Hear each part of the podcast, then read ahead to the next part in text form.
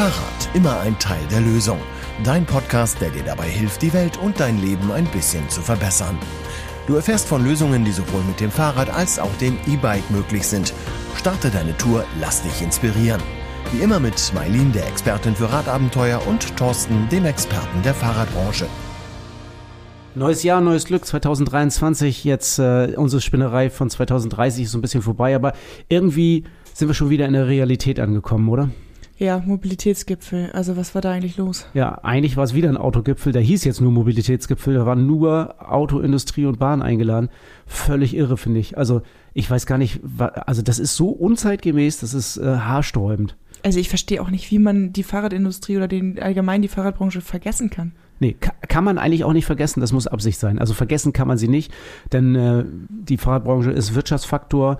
Ähm, der ADFC zum Beispiel, der auch nicht eingeladen war, ähm, ist eine ist wirklich ein Verein, einer der größten Vereine, die es überhaupt in, in diesem Bereich gibt, deutschlandweit. Also sowas kann man normalerweise nicht vergessen, das muss schon böse Absicht sein. Und vor allen Dingen, die Autoindustrie wird uns für die Mobilitätswende, für die Verkehrswende ja nicht die Lösung bieten. Nee.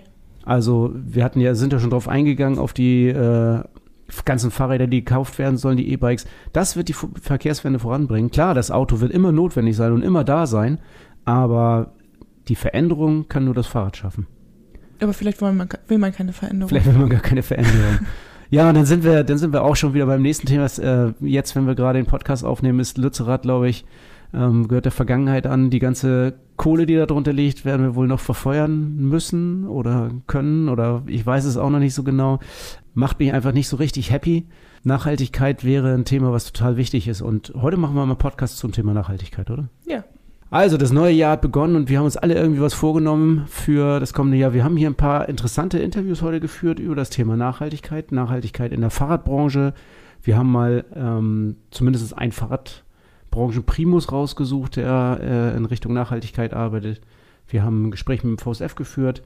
Aber uns selbst interessiert das Thema ja auch ziemlich, oder? Auf jeden Fall. Wir sind ja auch immer bemüht, ähm, da ganz weit vorne mitzuspielen und ähm, ich denke, da sind wir ganz gut dabei. Ich glaube auch, wir sind ganz gut dabei, aber es gibt ja dann auch ein Siegel demnächst, oder es gibt schon Siegel, es gibt schon Geschäfte, die ein Siegel vom VSF bekommen haben. Vielleicht müssen wir uns da ja auch nochmal reinhängen, dass wir das auch kriegen, oder? Ja, auf jeden Fall. Ja, da haben wir ein ganz interessantes Interview gehabt mit Sabine. Vielleicht hören wir einfach mal in das Interview rein. Ja, ich bin gespannt. Ja, heute bei uns im Podcast ähm, ist Sabine, Sabine vom VSF. Ähm, Sabine, vielleicht stellst du dich mal eben kurz selber ein bisschen vor und erzählst, was du im VSF machst und ähm, was dein großes Projekt im Augenblick ist. Ja, sehr gerne. Hallo, vielen Dank für die Einladung. Ja, ich bin seit 2016 jetzt beim VSF äh, über verschiedene Umwege zum Fahrradverband gekommen ähm, bin also branchenfremd dazu gekommen und ähm, habe äh, die letzten Jahre eher in der äh, in dem Support gearbeitet als Assistenz der Geschäftsführung war in allen möglichen Projekten mit drin und habe äh, letztes Jahr Anfang 22 den Bereich Nachhaltigkeit übernommen.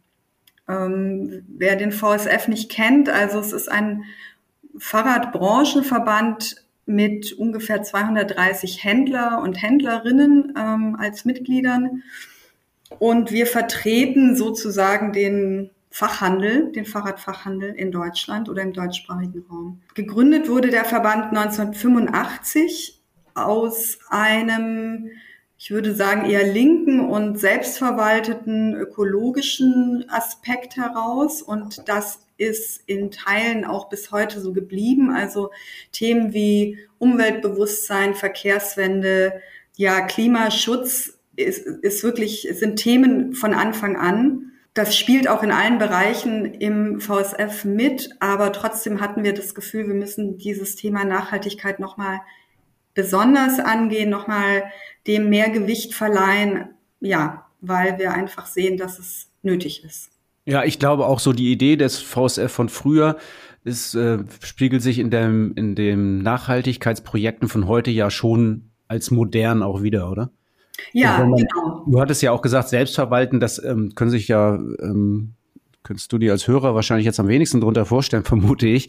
Das ist, das ist tatsächlich eine Geschichte, wo man ähm, Mitarbeitende gar nicht als Mitarbeitende, sondern eher als äh, alle ziehen an einem Strang und arbeiten äh, gemeinsam an dem im Unternehmen und am Unternehmen und sind alle auch Mitunternehmer. Ähm, so ist es heute im VSF nicht mehr, aber das Projekt Nachhaltigkeit, was du machst, bezieht sich ja auch auf das Zusammenarbeiten oder die Zusammenarbeit der Unternehmer und der Mitarbeitenden, oder?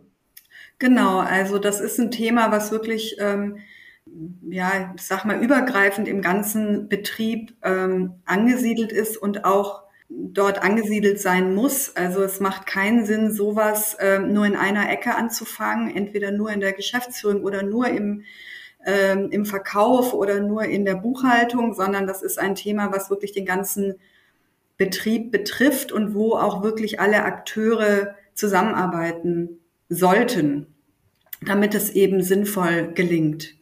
Und das ist schon was, was ähm, eigentlich eine tolle Sache ist, weil es, glaube ich, auch für die Betriebe ähm, schön ist. Also wenn so Dinge wirklich über Hierarchien und über verschiedene Arbeitsfelder hinweg ähm, angegangen werden. Aber es stellt die Leute natürlich auch vor besondere Herausforderungen. Was sind das für besondere Herausforderungen? Gibt's da, hast du ein Beispiel, was das mal konkret zu machen? Naja, also so ein allgemeines Beispiel wäre, ähm, wenn die Geschäftsführung jetzt sagt, wir wollen unseren Betrieb umstellen, wir wollen wirklich nachhaltiger arbeiten. Ähm, das heißt natürlich, jeder ist selber gefragt. Wir äh, wollen auch unsere Mobilität angucken. Und eine Mitarbeiterin sagt, ja, ist ganz nett, aber ich komme trotzdem jeden Tag mit dem Auto. Das äh, spiegelt sich natürlich dann in der ganzen Prozedere und in den Unterlagen, die wir ja dann auch prüfen.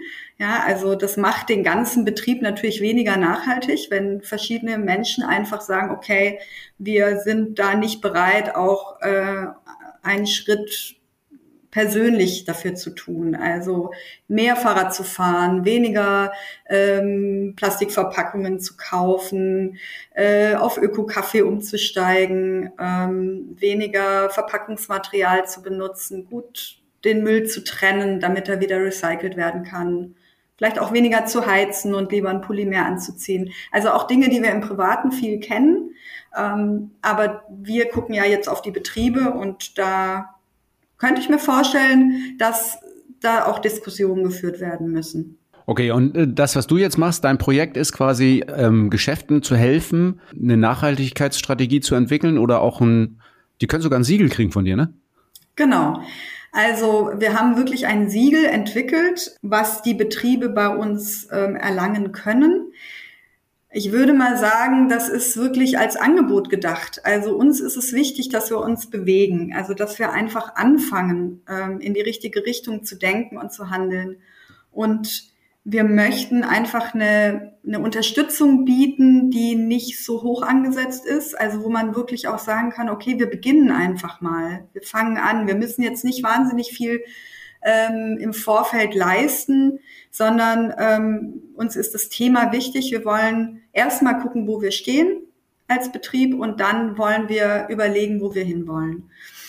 Und dieses Siegel haben wir äh, mit Hilfe von zwei äh, BWL-Studierenden entwickelt, die sich auf das Thema Nachhaltigkeit äh, fokussiert hatten.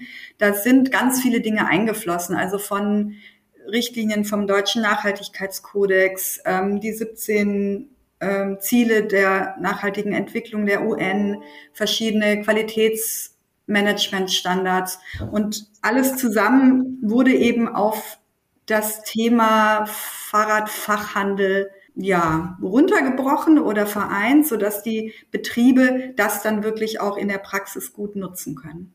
Ist es denn so, äh, der Fahrradfachhandel oder ich sage jetzt gerade mal ähm, die Geschäfte im VSF, haben die nicht sowieso schon einen leichteren Start? Machen wir nicht sowieso schon, äh, sind wir nicht schon in der richtigen Branche quasi unterwegs? Arbeiten wir nicht sowieso schon an der Verkehrswende? Sind wir nicht sowieso schon in Innenstädten und äh, produzieren weniger Müll und Verkehr als vergleichbare andere Handwerks- oder Handelsunternehmen? Haben wir einen leichteren Start als VSF-Fachgeschäft? Das ist jetzt eher meine persönliche Meinung. Ich würde sagen, nein. Ich glaube, dass das ähm, eher ein bisschen ähm, dazu verleitet zu sagen, Mensch, wir sind doch eigentlich schon in einer super Branche. Genau, wir, wir sind doch schon grün. Ja, nur weil wir eben ein gutes Produkt verkaufen.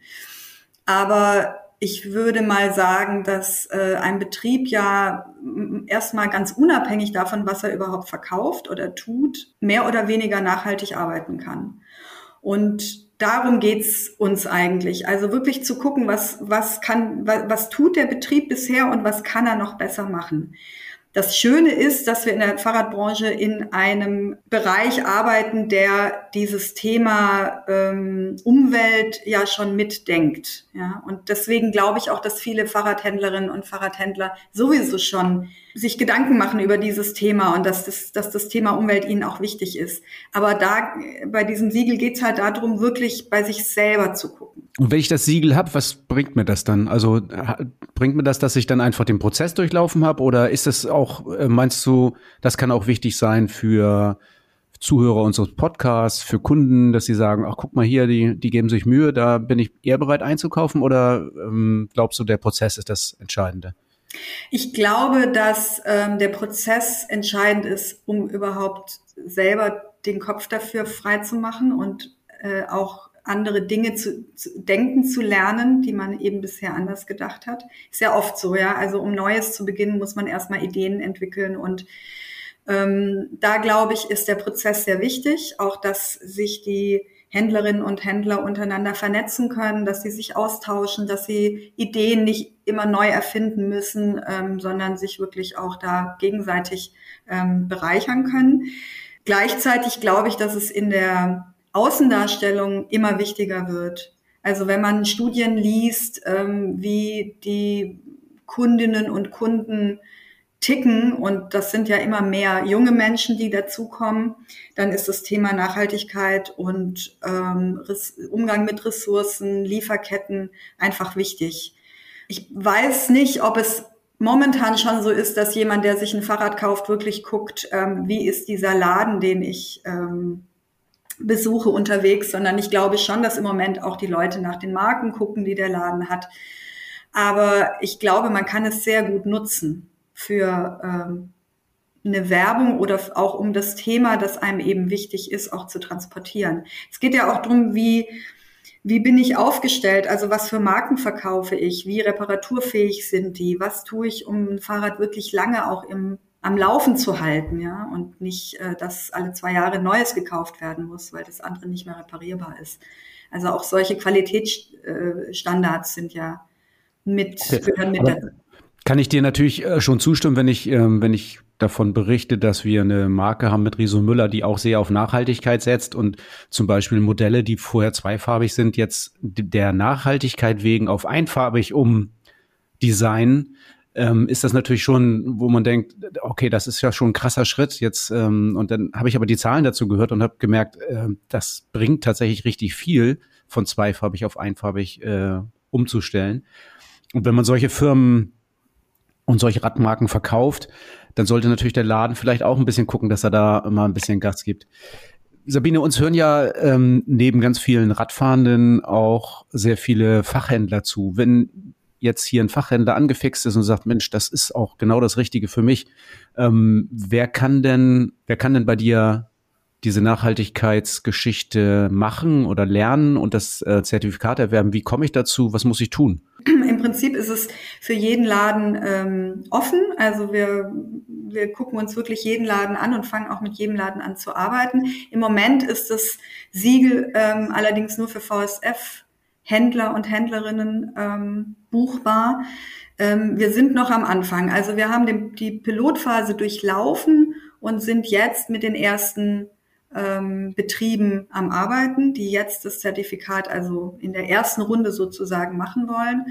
Im Moment ist es so, dass man zuerst einmal VSF-Mitglied werden müsste, was aber sowieso schön ist, weil wir ja auch noch ganz viele andere Dinge haben, äh, die, mit denen wir die Betriebe unterstützen können.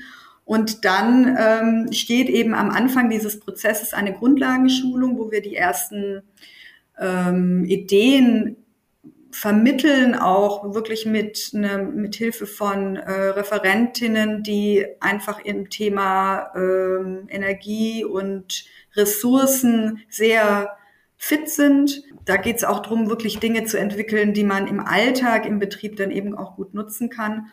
Und dann geht es natürlich in die interne Bearbeitung des Themas immer in Begleitung von uns und am Ende, wenn alles äh, so läuft, wie es sein soll, steht dann eben die Zertifizierung. Und für die ähm, Zuhörer, die Fahrradfahren, die Kunden sind, ähm, die können dann äh, anhand des Zertifikats erkennen, wer sich da ein bisschen Mühe gegeben hat oder wer nicht. Also genau. meine, wir, wir haben ja, sind nicht in der Schulung drin bei denen, aber ähm, natürlich steht das bei uns auch an. Ähm, heute haben wir einen sehr, sehr gute, haben wir schon mal einen sehr, sehr guten Start hingelegt. Wir sind hier in unserem ähm, Podcast-Raum und der ist gar nicht beheizt.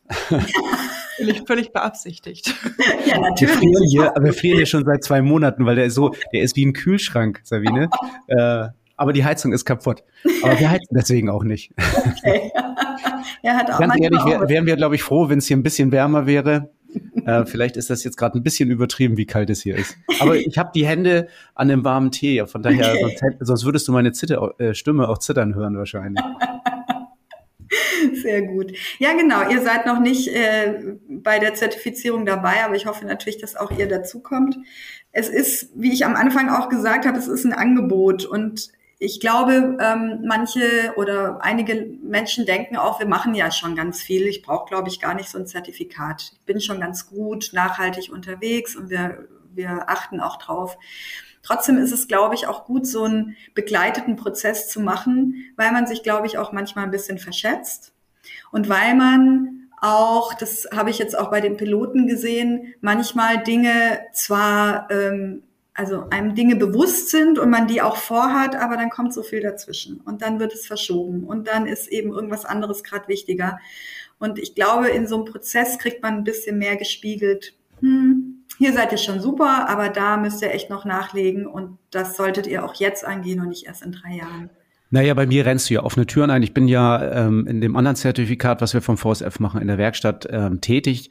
Und ähm, ich weiß, dass eine, eine Checkliste und eine To-Do-Liste und ähm, was du zu erfüllen hast, um wirklich was zu kriegen, dir hilft in der Umsetzung. Also egal, ob dir das bewusst ist oder nicht, wenn du erstmal weißt, dass du es bis zu einem bestimmten Zeitpunkt machen musst, damit du dein Zertifikat kriegst, dann nimmt das Ganze schon ähm, andere Prioritäten an, wie du genau. schon gesagt hast. Ich ja. glaube, das ist auch ganz wichtig, deswegen rennst du bei mir da sicher offene Türen ein und ähm, gerne werbe ich natürlich dafür, dass äh, sich Leute, Geschäfte äh, ja an dem Prozess beteiligen. Und wir sind natürlich auch irgendwann dabei. Aber wir hatten jetzt andere Baustellen. Und ich glaube allerdings auch, wir sind schon ganz gut. Wir heizen hier nicht. Wir haben, äh, wir haben noch mal eine zweite Solaranlage dazu gekriegt.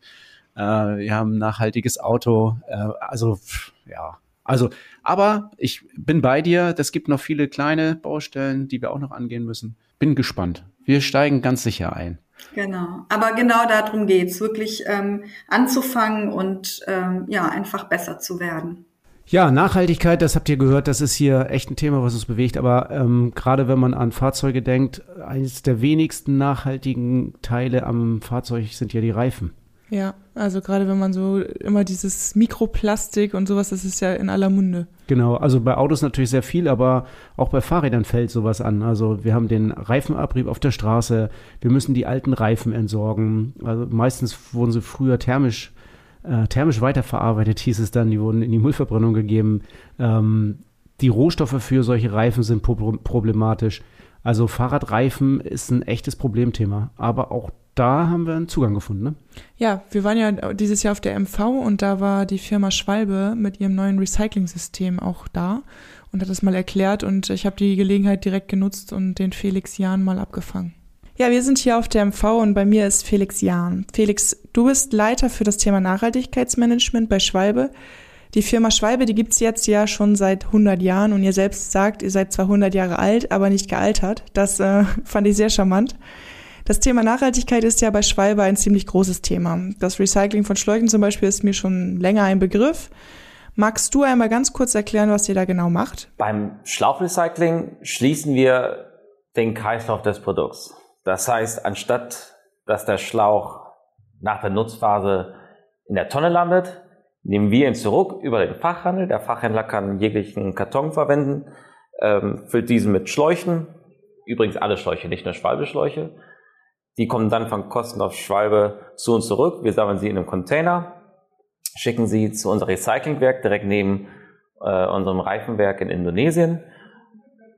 Und dort findet das Recycling statt. Das heißt, wir durch ein Verfahren äh, erhalten wir die Ausgangsstoffe des Schlauchs wieder zurück, sodass wir dann die Produktion von neuen Schläuchen ja, etablieren können. Das heißt, durch dieses Verfahren haben wir es jetzt so, dass jeder Schwalbeschlauch aus 20% Recyclingmaterial besteht und dieses Recyclingverfahren spart 80% Energie ein, inklusive alle Transportwege gegenüber der Verwendung von neuen Materialien.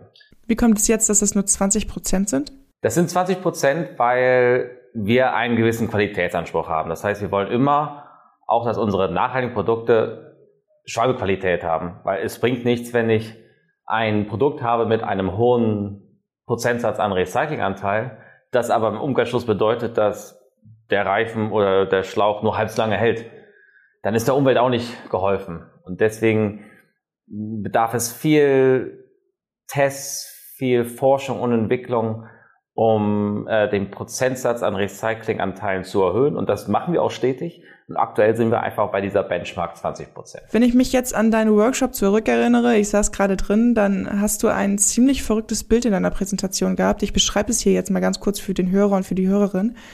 Ähm, das war ein Kellerraum, voll gefüllt mit Fahrradreifen bis an die Decke hoch. Das Szenario, das gibt's ja tatsächlich. Was steckt denn dahinter? Ja, das war, äh, das war eine tolle Geschichte. Wir haben über diesen Händler gehört, ähm, Anfang des Jahres, der in den frühen 2000ern die Schnauze voll hatte und gesagt hat, nein, ich höre auf, die Fahrradreifen zu entsorgen. Ich fange die ja jetzt an, einfach an, bei mir zu sammeln. Der hatte so ein, so ein großes Kellergewölbe und der hat dann einfach angefangen, die Reifen zu sammeln. Das heißt, wir reden von einem riesigen Haufenberg, tausende von Reifen, die er da gesammelt hat, in der Hoffnung, dass irgendwann irgendeiner ein ganzheitliches Recycling-System für Fahrradreifen entwickelt. Und diese Reifen werden just diese Woche bei ihm abgeholt. Ich glaube, er ist dann sehr froh, wenn er den Kellerraum wieder für andere Dinge verwenden kann. Du sagst, die Reifen werden diese Woche abgeholt. Das heißt, es gibt jetzt ein Recycling-System für Fahrradreifen und nicht nur für Schläuche? Ja, genau. Wir haben auf der Eurobike dieses Jahr das weltweit erste Fahrradreifenrecycling vorstellen dürfen. Das ist im Grunde dann wie beim Schlauchrecycling. Das heißt, über den Fachhandel sammeln wir Gebrauchtreifen, um diese dann zu recyceln und praktisch aus alten Reifen wieder neue Reifen zu machen. Du hast ja eben in deiner Präsentation, in deinem Workshop eine ziemlich aufwendige Grafik gezeigt. Wie kann ich mir das Verfahren jetzt vorstellen? Also ich habe jetzt so einen Fahrradreifen vor Augen, der besteht ja aus wirklich vielen unterschiedlichen Stoffen. Wie bekommt ihr die denn auseinander? Das Recyclingverfahren findet in zwei Schritten statt bei unserem Recyclingpartner Pyrum, Pyrum Innovations äh, im Saarland. Zum einen äh, gibt es die mechanische Aufbereitung, also das Schredderverfahren, um den Reifen in seine Ausgangsstoffe äh, äh, zu recyceln. Das heißt, wir haben ein Stahl, wir haben Textilgewebe, diese beiden werden in andere Recyclingverfahren beigefügt, haben wir Ralf Bode GmbH jetzt gar nichts konkret mit zu tun. Und dann das Gummigranulat. Das sind praktisch 70 Prozent nach dem Schreddern ein Gummigranulat. Und das ist das, was wir dann für uns recyceln und wiederverwerten in der Produktion von neuen Reifen. Und so ein neuer Reifen, wann ist es soweit, dass es den aus 100 Prozent äh, recyceltem Material gibt? Also was wir aus dem Recycling erhalten, ist ein Recycling-Ruß. Den, äh, und dieser Ruß ersetzt, ich sag mal, konventionellen Industrieruß. Und Nächstes Jahr, auch wieder auf der Eurobike, werden wir den ersten Reifen vorstellen, der zu 100% aus Recyclingruß besteht, anstatt Industrieruß. Und der wird dann auch nächstes Jahr schon im Handel verfügbar sein. Das klingt echt spannend. Ihr habt ja für Händler und Händlerinnen große Transportboxen, die sie sich hinstellen können für das Sammeln von den Reifen. Gibt es darüber hinaus auch noch Möglichkeiten, ähm, wo ich als Endverbraucherin oder als Radfahrerin meine Reifen abgeben kann oder geht das tatsächlich nur über den Fachhandel? Aktuell machen wir es ganz klar nur mit dem Fachhandel. Der Fachhandel ist unser wichtigster Partner an diesem System, weil der Fachhandel ist die Sammelstation für die Endkonsumentinnen. Das heißt, sie können, wenn sie mit ihren Reifen, äh, wenn die abgedient haben, äh, zu einem Händler ihres Vertrauens gehen und dort die Reifen abgeben. Perspektivisch bin ich mir sicher, dass wir auch äh, enger mit Kommunen zusammenarbeiten oder den Großhandel, um äh, Händlern es zu ermöglichen, an dem System sich zu beteiligen, die vielleicht nicht den Platz haben, sich so eine Box hinzustellen. Die Box ist ein Kubikmeter. Das heißt, man kann sich vorstellen, die hat natürlich ein gewisses Volumen, auch wenn sie äh, einfaltbar ist. Das heißt, äh, wenn sie leer ist, dann ist sie, äh, hat sie, ist sie deutlich platzsparender. Aber aktuell ist es so, dass wir nur mit dem Fachhandel das Projekt gestartet haben und dann langfristig sicherlich auch auf andere Partner das ausweiten werden. Die Entsorgung von den Reifen, ist das für mich als Radfahrerin kostenlos? Es klingt ja jetzt schon alles sehr kostenintensiv, was ihr da betreibt. Jeder, der schon mal eine Palette von A nach B transportiert hat, weiß, dass das mit gewissen Kosten halt involviert ist und da kommen wir auch nicht drum weg. Aber was wir tun ist, wir schreiben nicht dem Händler vor, du musst so und so viel äh, pro Reifen von äh, den Fahrradfahrenden irgendwie nehmen. Äh, da, das überlassen wir dem Fachhandel generell selber, wie die diese ähm, äh, Abholkosten, nennen wir sie, äh, decken möchten. Ich habe da schon alles gehört, zwischen 50 Cent bis 2 Euro pro äh, Reifen, äh, um dann diese Kosten eben decken zu können. Jetzt habe ich ja eben schon gesagt, das Verfahren klingt sehr aufwendig. Ihr bringt dann ja diesen Ruß nach Indonesien. Und dieser ganze Aufwand, ähm, die investierte Energie für den Prozess, rentiert sich das wirklich im Gegensatz zum Benutzen von neuem Material? Finanziell nein. Für uns wäre es viel leichter, alle Reifen einfach zu verbrennen, einfach neues Material einzukaufen. Äh, wir hätten deutlich weniger Stress, aber ähm, darum geht es uns ja nicht.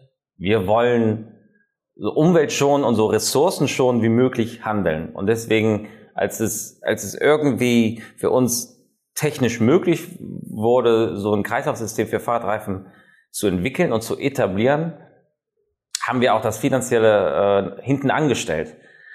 Das hat auch einen großen Benefit für die Umwelt, denn durch das Recycling sparen wir 80% CO2-Emissionen ein gegenüber der Verbrennung von Altreifen. Okay, also auf jeden Fall, wenn ich Altreifen oder Schläuche habe, zusehen, dass ich einen Händler vor Ort finde, der das Recycling anbietet und damit leiste ich dann als ja, Radfahrerin einen positiven Beitrag auch zum Klimaschutz. Genau, was, was ich immer gerne sage zu Leuten ist, dass Gebrauchtreifen oder Schläuche wurden früher immer als Müll klassifiziert, aber jetzt sehen wir sie eben als wertvolle Rohstoffe für die Produktion von neuen Produkten, hochwertigen Produkten. Wenn ich mich jetzt informieren will, gibt es da bei euch auf der Internetseite eine Anlaufstelle, wo ich mehr über den Prozess erfahren kann oder vielleicht sogar eine Übersicht bekomme an Händler bei mir vor Ort? Genau, diese ganzen Informationen kann man auf unserer Homepage äh, vorfinden.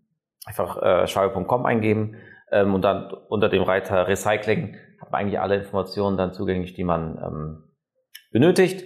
Äh, da kann ich dann die teilnehmenden Fachhändler für Schläuche und äh, Reifen auch einsehen. Ja, perfekt. Felix, vielen Dank, dass du dir die Zeit genommen hast, uns euren neuen Recycling-Prozess einmal zu erklären. Ähm, ich habe jetzt auf jeden Fall eine Vorstellung davon und ich hoffe, der Hörer oder die Hörerin auch. Und ähm, ich bedanke mich bei dir. Ja, zwei wirklich interessante Interviews fand ich äh, und auch mal so ein bisschen in die Zukunft blickt, was äh, zu machen ist. Wenn wir jetzt noch mal ein bisschen in die Vergangenheit äh, blicken, in den letzten äh, Wochen Tagen haben wir so viel Feedback von euch gekriegt und es war durchweg positiv. Durchweg positiv will ich gar nicht sagen. Es gab auch ein paar ähm, kritische Äußerungen, konstruktive Kritik. Da gehen wir vielleicht gleich nochmal drauf ein, aber erstmal möchten wir uns bedanken für das tolle Feedback, was du uns gegeben hast. Genau, gerade so das Thema Zukunft ähm, interessiert euch doch sehr und ähm, die Reise ins, äh, ins Jahr 2030 äh, hat euch genauso fasziniert wie uns. Wir hatten sehr viel Spaß, gerade auch bei der letzten Episode. Und ähm, das große Feedback dabei war, ähm, dass ihr gesagt habt, ihr freut euch auf 2030 und wenn nur ein Funke dabei das wirklich wird, was wir gesagt haben, dann ähm, ist alles richtig und ich glaube, das schaffen wir nur, wenn wir alle gemeinsam weiter Rad fahren. Ja, und schöner Dank nochmal an Carsten für die Inspiration, das Thema so anzugehen. Ja. Ja, also danke für eure, deine, für eure Mitarbeit, danke fürs Zuhören. Ähm, macht uns ganz viel Spaß. Rad und Tour Inside. Dein Blick hinter die Kulissen des Fahrradgeschäfts in Cuxhaven. Grundthema ist ja Nachhaltigkeit, Marlene. Was machen wir denn da bei Rad und Tour Inside? Weißt du auch nicht, ne? Ich habe eine Idee. Okay, sag. Also das, mich hat das ja schon lange umgetrieben, ähm, das Thema Gebrauchtfahrräder. Ich weiß, dass ganz viele andere Fahrradhändler mit Gebrauchträdern ganz große Schwierigkeiten haben. Wir haben sogar in der Branche einen äh, Gutachter, der sagt, um Gottes Willen niemals mit Gebrauchträdern handeln. Ähm, wir haben uns das aber schon seit vielen Jahren auf die Fahnen geschrieben. Wir haben äh, ein richtig durch ähm, äh, Gebrauchtраdankaufstool. Also wenn du bei uns deine Gebrauchträder verkaufen willst, dann äh, sind wir immer der richtige Ansprechpartner. Und was hat das mit Nachhaltigkeit zu tun? Ich finde, Fahrräder, die eine, die einer weiteren Nutzung zugeführt werden, das finde ich ein total nachhaltiges äh, Projekt. Auf jeden Fall. Und da ist es ja so, dass wir, wir haben ja jetzt auch, und deswegen machen wir das diesmal bei Rad und Tour Insight, ganz neu und jetzt exklusiv für dich als Zuhörer von Fahrrad immer ein Teil der Lösung. Wenn du noch irgendwo ein Fahrrad stehen hast, ein Gebrauchtrad, was du nicht mehr haben willst, was äh, irgendwie noch fährt, also fahrbereit ist, aber für dich nicht mehr zu gebrauchen ist, dann kannst du das bei uns für garantiert 300 Euro in Zahlung geben, wenn du dir ein neues Rad besorgst, was wir auf Lager haben. Alles, alles an Rädern? Alles, ja. Also es muss fahren. Okay. So, und das ist jetzt, und der Nachhaltigkeitsgedanke dabei ist, wir führen das Fahrrad äh, Leuten zu, die damit, äh, die damit noch fahren können. Wir haben also jetzt äh, letztes Jahr, deswegen sind wir auch so ein bisschen äh, blank bei Gebrauchträdern. Wir haben viele Gebrauchträder an Ukraine-Flüchtlinge gegeben, die einfach damit hier in äh, Deutschland oder in Cuxhaven dann fahren. Wir haben auch schon mal Gebrauchträder nach Afrika exportiert, als es da eine Hilfsaktion gab. Aber wir verkaufen auch ähm, solche Gebrauchträder billig an äh, andere Kunden. Und so sind die Räder dann immer unterwegs. Und ich finde, das ist doch der Nachhaltigkeitsgedanke äh, gelebt. Und für alle ein Gewinn. Also für dich, wenn du so ein Fahrrad hast und das loswerden willst, musst du es nicht auf den Müll schmeißen. Du kriegst das äh, neue Rad 300 Euro billiger. Für uns, wir können äh, neue Kunden gewinnen, die nicht ganz so viel Geld ausgeben wollen. Und für Kunden, die wenig Geld haben, die kriegen ein super tolles Fahrrad, mit dem sie gut fahren können. Ja, perfekt. Ja, das ist unser Rad und Tour Insight, oder? Sehr haben schön. Wir doch ein, haben wir doch ein Insight zur Nachhaltigkeit. Ja, sehr schön. 66 Kilometer Fahrspaß, der Podcast Tourentipp. Ja, wir haben es eben schon gesagt, es hat uns ähm, sehr viel Feedback erreicht und ähm, auch eine konstruktive Kritik, die ich gerne an dieser Stelle einmal aufgreifen möchte. Und zwar haben wir vor ein paar Episoden die Tour 66 aus Rügen oder von Rügen vorgestellt. Ähm, und dabei ging das in der Kritik so ein bisschen darum, dass äh, Rügen eine wunderschöne Insel ist, aber eine absolute Autoinsel und sich gar nicht zum Fahrradfahren eignet. Ähm, das unterschreibe ich. Und jetzt fragst du dich Ja, aber vielleicht. das hast du ein bisschen anders dargestellt. Genau, jetzt fragst du dich vielleicht so ein bisschen, ähm, okay, warum war es denn jetzt in der Tour 66 eigentlich drin? Ähm, das möchte ich ganz kurz erklären. Also in der Kritik war das so ein bisschen, dass gerade so die nordöstliche Inselhälfte, sag ich jetzt mal, sehr autozentriert ist. Gerade so um die, äh, um die Stadt Binz rum ähm, könnte man da kein Rad fahren, da ist alles voller Autos und ähm, selbst die Radwege, die da gebaut wurden, die sind mittlerweile völlig verwurzelt und eine Hubbelpiste. Und das stimmt auch.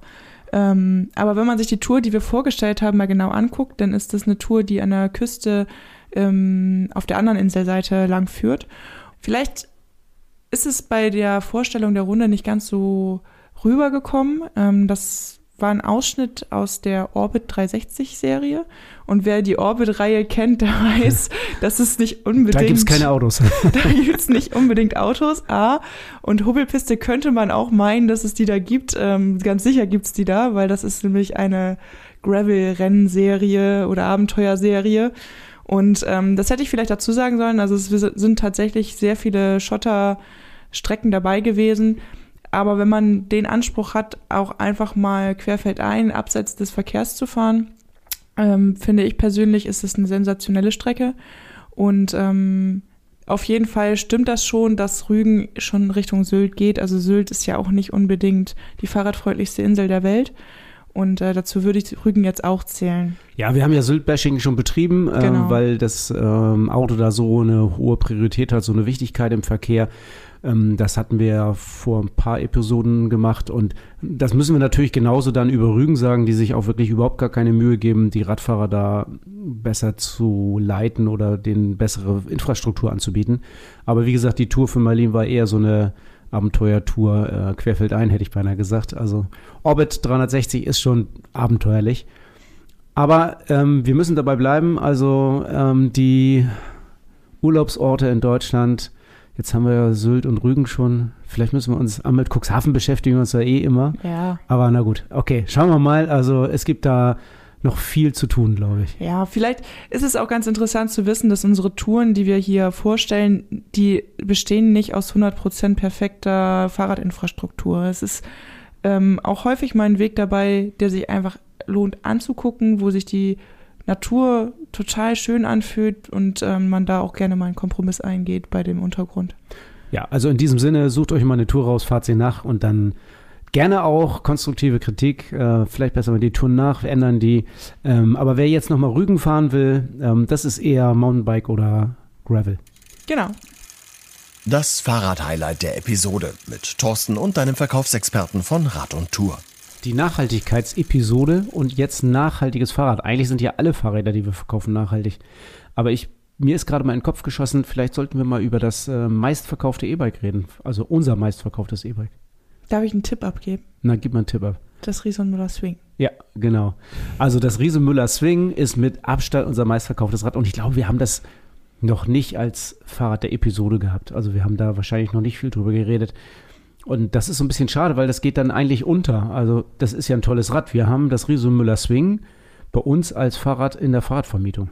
Das ist aber ganz schön hochwertig für eine Fahrradvermietung, ne? Ja, aber das haben wir auch gemacht, weil wir ja sagen, also wenn sich jemand schon ein Fahrrad im Urlaub mietet, dann will er A, ein gutes Fahrrad haben und B, und was ist für die, ähm, für uns als Vermieter natürlich wichtig, ein Fahrrad, was nicht kaputt geht. Und das ist das Swing. Also das Swing mit Riemenantrieb, mit äh, Achtgang, äh, Nabenschaltung, völlig unkompliziertes Rad mit einer Felgenbremse, die hydraulisch funktioniert. Also an dem Rad geht wirklich so schnell nichts kaputt. Das kann man ewig fahren, das ist äh, verschleißarm, ähm, das macht viel Spaß, du kannst dich immer draufsetzen, kannst dich darauf verlassen, dass das wirklich immer fährt. Und das ist wahrscheinlich auch ein Grund, warum das so häufig bei uns im Laden verkauft wird. Ja, gut, wenn sie es vorher in der Vermietung einmal gefahren sind, dann kann ich mir auch vorstellen, dass man sagt, ey, das war so ein tolles Erlebnis, das möchte ich jetzt für zu Hause haben. Ja, und ich glaube auch tatsächlich, denn wenn die Leute hören, dass wir das, das Fahrrad in der Vermietung haben, dann wissen sie schon, okay, da kann ich mich drauf verlassen. Und deswegen müssen wir auch ganz ehrlich sagen, ist ja auch ein wunderschönes Rad. Also klassischer Stil, ähm, ganz tiefer Einstieg, super bequem zu fahren, tolle Kombination mit den Körben, die es da gibt. Und drei Farben, das ist ja auch nicht ähm, bei jedem Fahrrad gegeben, dass man wirklich mal eine große Farbwahl hat. Also wir haben ein klassisches Schwarz, was mit den braunen Reifen einfach super aussieht. Wir haben das gleiche in Weiß, ähm, was mit den braunen Reifen auch einen schönen Touch hat. Und das meistverkaufte ist unser Salvia Matt. Das ist so ein Mintgrün. Trifft es das? Wenn Ja, ich das doch. sage? Mintgrün, Mintgrün. Auch mit den braunen Reifen und das äh, alle drei Farben sehr, sehr beliebt. Also das beliebteste ist, glaube ich, das äh, Salvia Matt tatsächlich.